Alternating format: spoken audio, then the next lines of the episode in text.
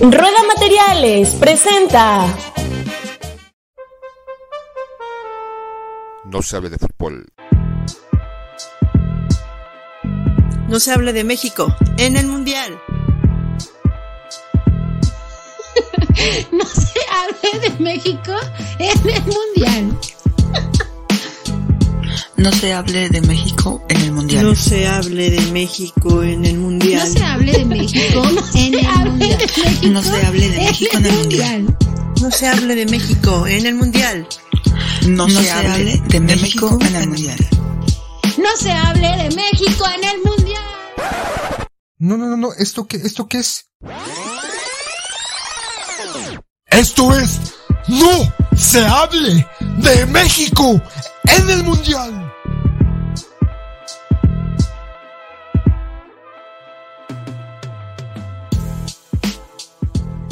Bienvenidos a No se hable de México en el Mundial y como seguramente ya leyeron en el título y descripción de este episodio, vamos a hablar de los chistes y el humor mexicano. Entonces, pues a ver qué sale. Sila dice que él no sabe contar chistes, yo tampoco.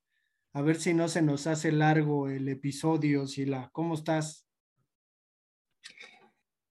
Muy bien, muchachitos, muy bien, aquí esperando, aquí emocionado por contar unos chistes picosos, unos chiques para la banda, chiches para la banda.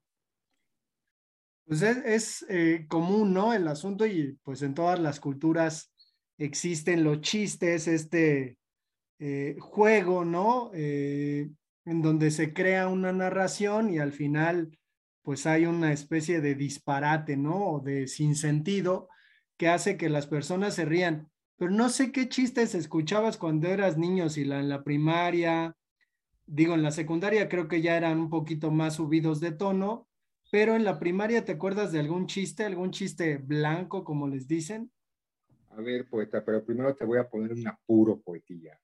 Poeta, tú que eres el que lee, el que escribe, el que sabe, ¿nos podrías, o sabes, como un poco el origen o el significado o cómo se dio el chiste dentro del ser humano, no solamente dentro del mexicano, porque hasta donde tengo entendido ya el mexicano lo retoma y lo hace, ¿no? Pero tú que estudiaste en la UNAM, en CEU, ¿no? Privilegiado, cabrón. ¿Sabes el origen? No, sin embargo, pues podríamos considerar que el chiste es una forma de evasión, aunque, por ejemplo, Sigmund Freud suele considerar al chiste como una especie de ventana, ¿no?, del inconsciente en el que aparecen algunas cuestiones inconscientes. Entonces, si yo digo algo de chiste, quiere decir que estoy tratando de sacar algo de mi inconsciente y lo velo a manera de chiste, ¿no? Entonces, por eso el chiste propiamente puede ser una desviación, si le hacemos caso a Freud, como sus enajenados seguidores, pues podríamos decir que es así, efectivamente, que es innegable, que es de ese modo. Sin embargo, creo que también dentro de las culturas, pues el chiste forma una manera de evasión.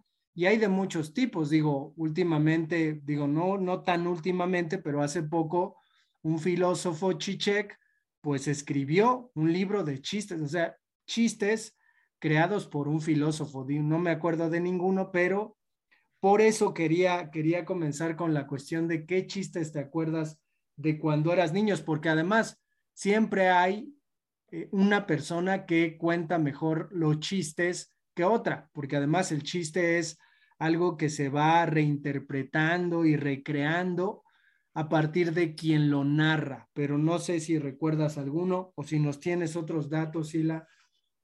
Pues no como otros datos, ¿no? O sea, no sé si tiene que haber algo, el chiste con una narración corta, si tiene alguna regla gramatical como tal, si está posiblemente dentro de la poesía, porque son narraciones cortas, sintetizadas, ¿no? Entonces, por eso te lo preguntaba, ¿no? Ya que tú has leído y escribido, y yo, pues, la neta, no, ni sé escribir, entonces, pues, desconozco un poco de un contexto histórico. Y hablando como de antecedentes, pues en la primaria, ¿no? Como que siempre el graciosito, siempre hay un graciosito en la escuela que pues tal vez por parte de papá o de tíos o hermanos mayores o dentro del entorno, pues llegaba y se contaba unos chistes, ¿no? Y de alguna manera como que desde muy chico los chistes colorados, ¿no? Que tienen una connotación sexual o del aparato reproductor tanto masculino como femenino. Y aquí entramos, o quisiera entrar como esta cuestión del chiste clásico, del Pepito, ¿no? Por ejemplo, Pepito le pregunta a su madre, mamá, mamá, ¿qué hay de comer? Caca con tomate. ¡Qué asco! ¡Otra vez tomate! ¿No? Entonces, como el Pepito es como, al menos dentro de la infancia o de mi infancia, como el personaje principal de los chistes. Incluso se manejan en estos programas de televisión, de comedia, ¿no? De finales de los 90, principios del 2000, ¿no? Que hacía Cándido Pérez y demás, ¿no? O sea, el actor, no el personaje. Entonces, como yo recuerdo que había ese tipo de chistes, sobre todo como imperativamente o principalmente la narración o el cuento anecdótico del personaje Pepito.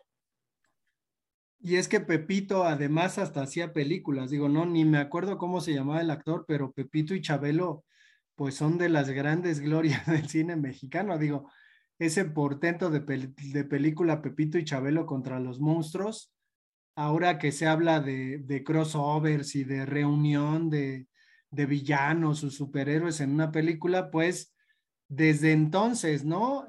Pepito y Chabelo contra los monstruos reunieron a Drácula, el hombre de la laguna, el hombre lobo, extraterrestres, una locura de película, pero pues sí era curioso, ¿no? Que Pepito, este personaje, pues de alguna manera anónimo, muy caracterizado dentro de los chistes, porque era pues básicamente un pícaro que siempre se salía con la suya. Y que, por ejemplo, yo de los chistes que me acuerdo de cuando era niño es que Pepito iba a la tienda y se gastaba el dinero en las maquinitas, su mamá le había pedido chícharos y entonces lo que hizo Pepito fue ir a buscar unos balines, eso es una estupidez, y pintarlos de verde, ¿no? Entonces llegaba a la casa y entregaba pues los dichosos chícharos, su mamá los hacía de cocinar y se los daba al papá, y después ya en la tarde la mamá muy enojada le decía a Pepito que por qué había ido a comprar balines, que porque su papá se había echado un pedo y había matado al gato. Como pueden escuchar, pues no tiene un sentido ahí como muy humorístico, pero yo recuerdo de niño los chistes más conocidos eran esos de Pepito. Y había otros, y la digo, ahorita me voy a aventar uno medio elaborado, pero había otros en donde había una competencia internacional y aparecía un mexicano y el mexicano siempre salía avante. No sé si recuerdes estos chistes que también son muy característicos. Sí, no, o sea, dentro de esos chistes como de que los curas y demás, ¿no? Pero por ejemplo, ya es como, bueno, ya... tomando un poco más lo de Pepito, con Pepito había los chistes blancos, ¿no? Como más infantiles, y los chistes un poquito más colorados, ¿no? Con esta cuestión sexual, ¿no? Y ahí vamos con otro chiste de Pepito. Maestra, ¿me puede castigar por algo que no he hecho? La maestra, sorprendida, le responde, por supuesto que no, Pepito, eso sería muy injusto. Está bien, señorita, es que no hice la tarea. Entonces, este juego como de esta relación de Pepito con la maestra, con su mamá, y repito, son chistes blancos, pero también dentro de esta gama de Pepito, o sea, empezamos con Pepito, pero hay N cantidad de chistes, se dividen en estos dos, no sé si tú te sepas un chiste coloradón, poeta. Pues había uno que era que Pepito, por alguna, o sea, está así, ¿no? Había tenido relaciones con su maestra. Y entonces que al siguiente día, cuando prometieron no decir nada absolutamente a nadie, Pepito se portó mal en el salón. Y entonces de repente la maestra comenzó a cantar en el salón. Pepito no tiene pito porque yo se lo corté. Y entonces Pepito, este pícaro, decía, la maestra no tiene hoyo porque yo se lo tapé. Y ya, sin embargo, creo que estos chistes ya eran como quinto y sexto de primaria cuando se empezaban a contar. No sé si podemos hacer esa división de los chistes que se enrojecen o que se hacen un tanto más colorados conforme vamos creciendo y nos vamos acercando a esa edad pues complicada de la adolescencia, porque pues yo me acuerdo, ¿no?, de los chistes así de niños, por ejemplo de las competencias, que había una competencia entre mexicano, chino y americano, normalmente siempre eran los mismos, y que la competencia era meterse a un cuarto con un zorrillo. Y entonces el asunto es que el zorrillo pues iba a echar unos pedos y que pues los concursantes pues podían salir tocando la puerta, ¿no? Sin embargo había un protocolo, entonces que entra el americano con el zorrillo se pedorrea y empiezan a tocar la puerta y dicen, ¿quién es? Soy el americano que ya no aguanta los pedos del zorrillo, ¿no? Y ya lo sacan. Entre el chino igual el zorrillo se pedorreaba y otra vez tocan la puerta y es el chino, le dicen, ¿quién es? Soy el chino que ya no aguanta los pedos del zorrillo, y entraba el mexicano. Y entonces, pues lo mismo, el zorrillo se pedorreaba, y entonces tocaban la puerta y decían, ¿quién es? Y decía el zorrillo, soy el zorrillo que ya no aguanta los pedos del mexicano.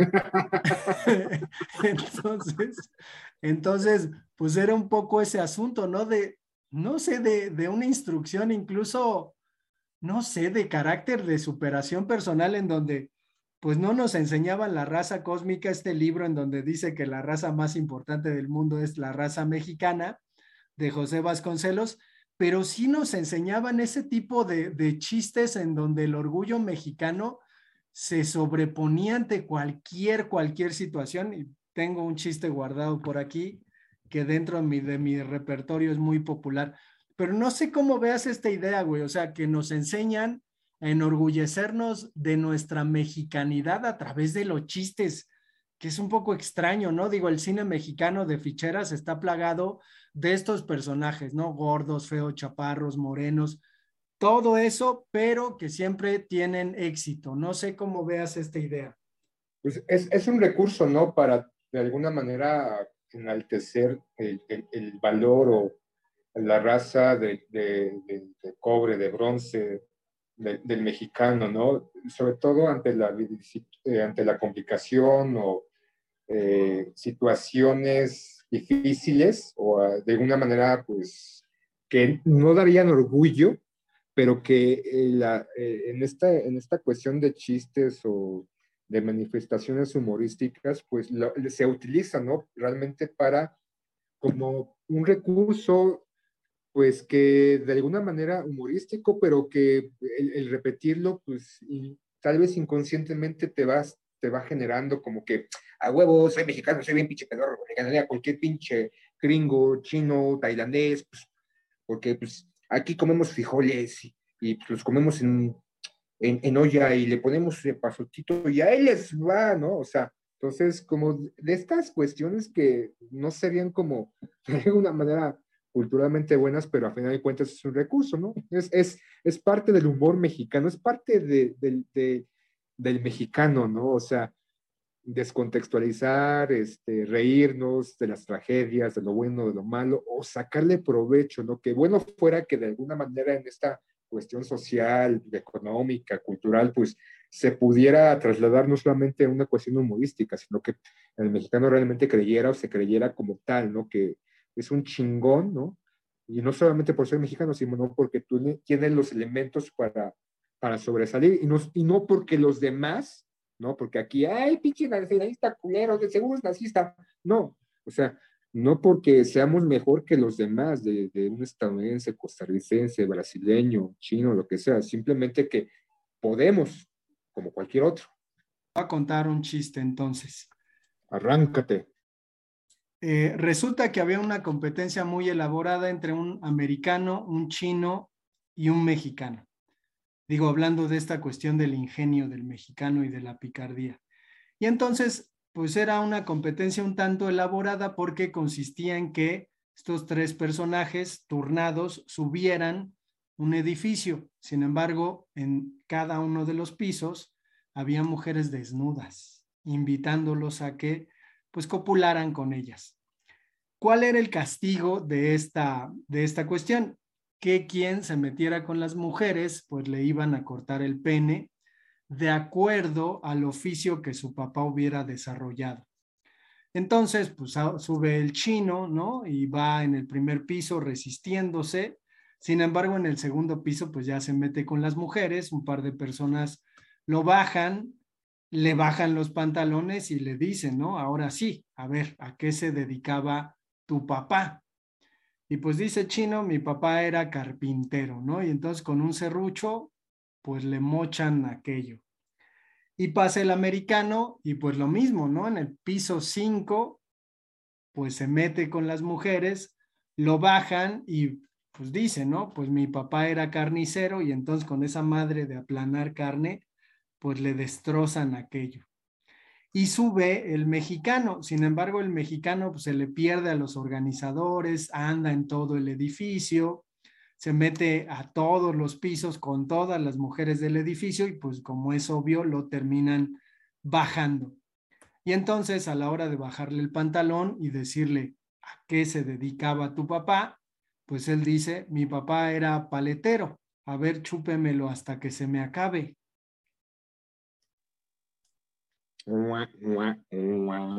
Mila, es el mejor chiste que me sé. No, ¿cómo estará el peor? Ah. Bueno, de este chiste yo tengo la memoria de quién y en qué momento lo contó antes de irme a la secundaria. ¿Y qué pasa en la secundaria con los chistes? Ya de plano se convierte en una cuestión acá muy, muy roja, ¿no? Ya a Pepito le salen pelos en los huevos. Y hablando de huevos, eras una vez, Pepito, que se puso a vender huevos dentro de la iglesia. Huevos, a 10 pesos cada uno. Y el padre sale muy molesto y grita, ¡saque a ese niño de los huevos! Y Pepito, asustado, le dice, ¡padre, dejó una abejita! Sí me acuerdo de ese, fíjate que sí me acuerdo de ese.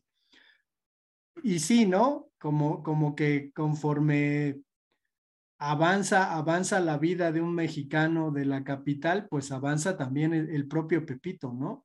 Yo en la secundaria me aprendí de memoria una poesía que era como de doble sentido. Además, digo, también en la secundaria comenzamos a escuchar, digo, no sé en qué momento te haya tocado escucharlo, pero a Polo Polo, ¿no? Que es un comediante mexicano que es una especie de stand-up para que nos entiendan quienes nos escuchan de otro lugar, una especie de proto-stand-upero, mucho mejor que cualquier stand-upero que se puedan imaginar, pero que siempre resultaba, ¿no? Unos cassettes o audios prohibidos, es decir, los chamacos que escuchaban esto, pues eran muy, muy groseros. No sé en qué momento te tocó escuchar a Polo Polo para ir con mi poema. Pero, por ejemplo, Polo Polo en la actualidad estaría políticamente incorrecto, sería tachado de homofóbico, de misógino y demás, ¿no? Pero yo realmente Polo Polo lo escuché hasta que en Gracias H, por ustedes, pinches pervertidos, ¿no? Que tenían su colección de cassettes y creo que se lo rolaban y de repente hablaban, había programas especiales de él, ¿no? Creo que grabados y demás. Y de ahí como esta cuestión ya de chistes más intensos, más groseros, ¿no? O sea, ya conforme vamos creciendo, ya la implicación sexual o la implicación de deformidad o del aparato reproductor ya está muy, muy, muy enclavado, ¿no? Por ejemplo, ahí les va un chiste. Doctor, me duele el testículo izquierdo. Se está equivocando. Soy doctor, pero en derecho. ¡Ah, qué avanzado! Ya hay un médico para cada huevo. Está bien, Sila, está bien. Criticas mis chistes y tú de dónde los sacas. Está chingón. Es más, ahí te va otro. Me comería todos tus miedos. ¿Y qué más? Tus preocupaciones. ¿Algo más? Tu tristeza. Más tu coño, bueno, por fin, ya era hora. Yo me acuerdo de un poema que ahí sí no sé ni por qué ni cómo lo aprendí, pero sí tengo en claro a los personajes, que son personajes de una obra de teatro que se llama Don Juan Tenorio, en donde se cambia, ¿no?, quizás algunos versos, pero dice, y voy a declamar: en una noche vergariana, doña Inés las nalgas riega, y don Juan, con aires de padrote, chaqueteándose el camote: es verdad, ángel de amor, que en esta apartada orilla mi chile con mantequilla se te desliza mejor. Calla, que tus pelitos pican y no los puedo resistir. Calla, puta plebeya, que esta mañana me los rasuré y hasta un huevo me llevé. Lo peor de todo es que yo llegué a perfeccionar tanto la declamación de esto, o sea, declamar un chiste, ¿no?, que además es completamente pero incorrectamente político, porque se pone a la mujer, ya sabes, ¿no?, pero me dio popularidad, si la entre mis cuates, si era ahí como popular, y órale, tú di tu poema, y ahí andaba yo declamándolo, y como... De ahí el origen del poeta. Sí. De ahí nació el poeta. Reclamando a don Juan Tenorio y que se llevó un huevo. ¿Cómo empezó toda la cuestión? Pero, o sea, sí, ya después pues me di cuenta, ¿no?, que la poesía tenía pues una forma de expresión, todo eso, pero pues está curioso. Y no sé si recuerdes otros chistes. Digo, creo que cuando uno crece ya va siendo un poquito más exigente, ¿no?, en el humor. Uno incluso va teniendo predilecciones por ciertos chistes, por ciertas formas de contar, ¿no? Porque pues de plano creo que hay 1,001 maneras de contar un solo chiste. No, al principio hablamos de Pepito, ¿no? Pero algo también recurrente en los chistes es el chiste de gallegos, ¿no? Y creo que, por ejemplo, a los que ahora conocemos como stand-ups y en su momento eran cómicos y... muchos ya que eran cómicos de estos de programas tipo stand-uperos, pero no propiamente como ellos, hacían mucha referencia también a chistes de gallegos, ¿no? Y por ejemplo, si encuentran en la calle dos gallegos, uno le pregunta a otro: oye, tío, ¿por qué caminas con las piernas abiertas? Hombre, tío, porque tengo el colesterol alto. Oye, ¿y eso qué tiene que ver con tu manera de caminar? Oh, joder, es que el doctor me dijo que los huevos ni tocarlos. Qué pedo, Sila. Pues estos chistes de gallegos, de lepeños, ¿no?, también les dicen a este tipo de chistes.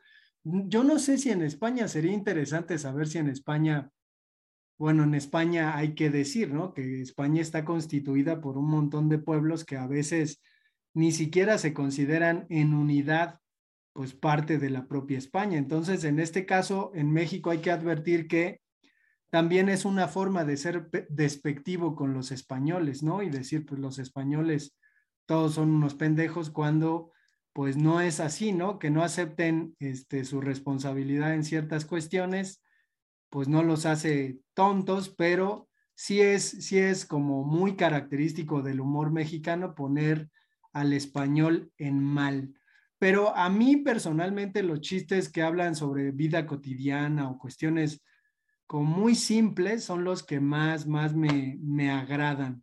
No sé si tengas algún estandopero favorito, Sila, o que te gusten los chistes de algún estandopero. No creo que en algún momento nos tomemos la molestia de hablar de estandoperos mexicanos, pero ¿quién es tu favorito?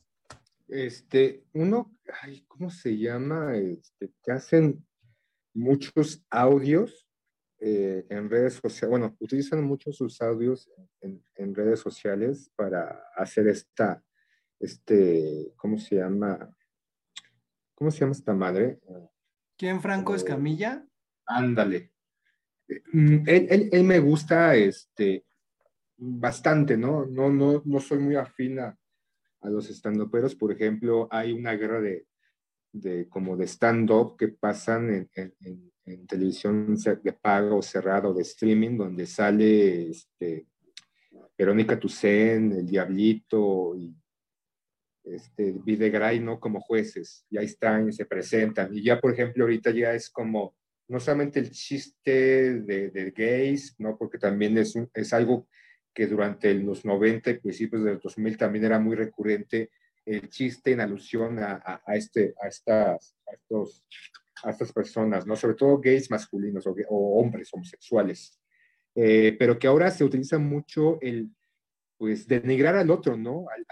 Al oponente en esta guerra, ¿no? De decirle, ahí está el cojo chico, el cojo tuer, no me acuerdo cómo se llama, ¿no? Pero que ahora, no soy muy afín, ¿no? Creo que me quedo con los chistes de antes, esos me ríen un poquito más, tal vez porque soy viejo, ¿no? Y supongo que aquellos millennials o generación de cristal les gustan más a los nuevos o estos individuos, hombres y mujeres que salen en la actualidad. No soy muy, insisto, no soy muy recurrente a ellos, o los he escuchado mucho, pero Franco Escamilla, ahí está Vallarta, ¿no? Que también, ¿cómo se llama este güey? De pelo largo, lacio, hermoso, y ojos, lentes tipo, la mosca Sepsep. ¿Cómo se llama este güey? Creo que a ti te gusta, poeta. Carlos Vallarta, pues sí, efectivamente, creo que es un tipo que hace humor de la gente humilde, ¿no? De el país, y en ese sentido creo que, pues, burlarse de lo que sea, pues está bien. Yo no le pondría ahí restricciones al humor, sin embargo, pues sabemos que en estos tiempos, poquito como los judíos cuando apareció La vida es bella, pues te dicen, ¿no? Hay cosas de las que no puedes hacer humor, y eso creo que pues es bastante peligroso, ¿no? Pero... por ejemplo, chistes de judíos, ¿no? Que de repente he visto varios, no los voy a contar porque si no ahí sí ya posiblemente nos censuren y nos quiten. Pero hay unos muy buenos, ¿no? Igual yo no soy judío, por eso me da risa, ¿no? ¿Cuál es la diferencia entre una pizza y un judío? Entonces, no voy a decir, pero habrá alguno que lo habrá escuchado, pero sí son demasiado sarcásticos, ¿no? Y juegan con esta situación del holocausto. Y, por ejemplo, Borat, que no es tanto que cuente chistes, pero pues, las películas de Borat que... también tienen este humor negro y, por ejemplo, chistes de negros también, que son muy recurrentes en la actualidad, pero también están mal vistos, ¿no? Y ahí va otro chiste. Es blanco, no es de afroamericanos, ni de judíos, ni de gays, ni de mujeres, ni de nada. ¿Qué amo de Movistar? ¿Le gustaría cambiar de compañía? Sí, muchísimo. ¿Con quién está ahora? Con mi mujer y mi suegra. No mames, yo en esta tónica de chistes crueles, porque también, ¿no? O sea, los chistes que contienen cierta crueldad, pues terminan siendo ahí como asistidos, ¿no? Por algunas personas, pero imagínate una niña en su silla de ruedas, una niña pequeña, que se pone su vestidito y que le dice a su mamá, mira mamá, me puse mi vestidito, ¿cómo me veo? Y le dice la mamá, ay, mija, te ves bien bonita, casi ni se te nota la silla de ruedas. ¿Por qué te ríes, güey? No te rías de eso. No, pero pues es un poco así, ¿no? Es decir, de qué cosas sí nos podemos reír, de qué cosas no nos podemos reír. Y es una cuestión complicada. Yo me río de lo que sea, pero pues... es un chiste, ¿no? No es ni, o sea, está dentro de un contexto, dentro de un marco. Digo, los primeros nazis, adolescentes nazis que iban a la escuela a joder a los judíos y que los dibujaban en el pizarrón con una narizota y su kipa, pues es distinto, pero un chiste, pues tiene otra cuestión, ¿no? Digo, ya ni hablemos de lo que pasó en los Óscares, porque ya hablamos. Pero me gustaría concluir mi participación esta tarde, Sila, con un chiste que es el número 1 de mi repertorio. ¿Lo puedo contar? Adelante, puesta. Aviéntatelo. Bueno, resulta que hay un señor fuera del lugar en donde su mujer está dando a luz, ¿no? Ni más ni menos, está muy preocupado. Ya saben la típica escena de este hombre que está fumando un cigarro y caminando de un lugar a otro.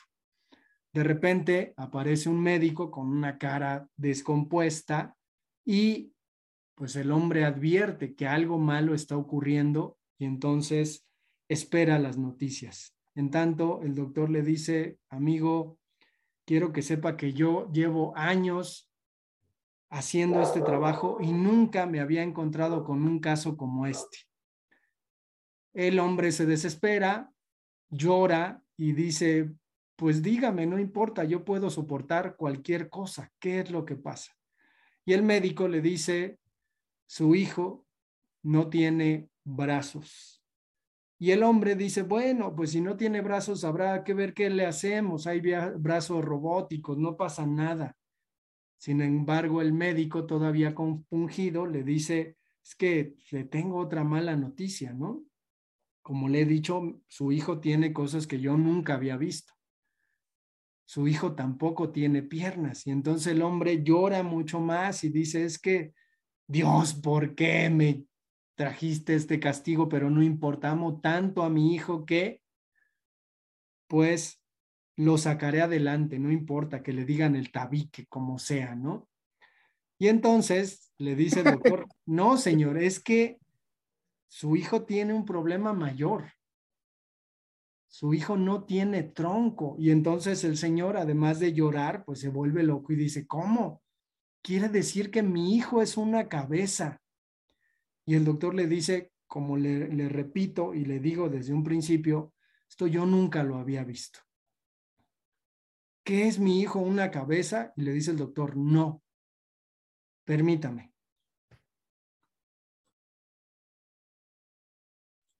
Y entonces una enfermera trae al niño envuelto, pero es una sabanita, güey, así chiquitita, ¿no? Así chiquita. Y entonces lo trae y el señor dice: bueno, y es mi hijo. Y le pregunta al doctor: ¿y mi hijo está vivo? Y el doctor, pues asombrado, ¿no?, por la cuestión que está presenciando, le dice: es que efectivamente está vivo. Entonces le entrega la enfermera al dichoso hijo, al señor, que lo toma con todo el amor y todo el cariño y lo descubre para verlo. Y conforme lo descubre, pues se da cuenta que es una oreja. Y entonces el señor, enternecido por este momento de amor infinito, se acerca a la oreja y le dice: mi hijo, no sabes cuánto te esperamos tu madre y yo, no pasa nada, saldrás adelante, te voy a apoyar. Y el doctor le dice: no le hable, señor, porque es sordo. Ay, pues. Ya, Sila, ese es mi chiste número 1. Ah, vale. Hay un chiste hablando de hijos. Un padre le dice a su hijo: hijo, nunca dejes que te digan lo que puedes hacer o no puedes hacer. Y le contesta el hijo: ¿puedo salir con tacones? Y te reviento sin alterar mi tono filosófico. Ah, es malo, es malo. Está bien, Sila. Otro. Maestra, uno de alumnos. Maestra, ¿el corazón tiene piernas? ¿Por qué me preguntas eso? Es que anoche oí que mi papá le decía a mi mamá: corazón, abre las piernas. Pues sí, Sila.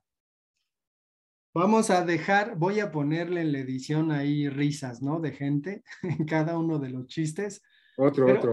A ver. El último.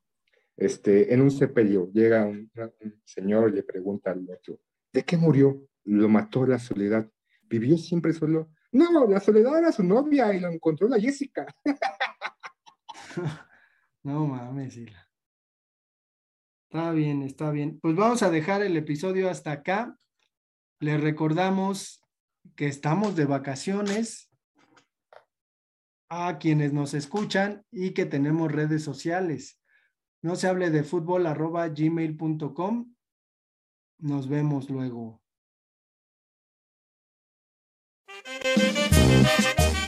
Rueda Materiales, somos una empresa 100% ixmeña, patrocinador oficial del podcast No se Hable de Fútbol, servicio y calidad nos distingue.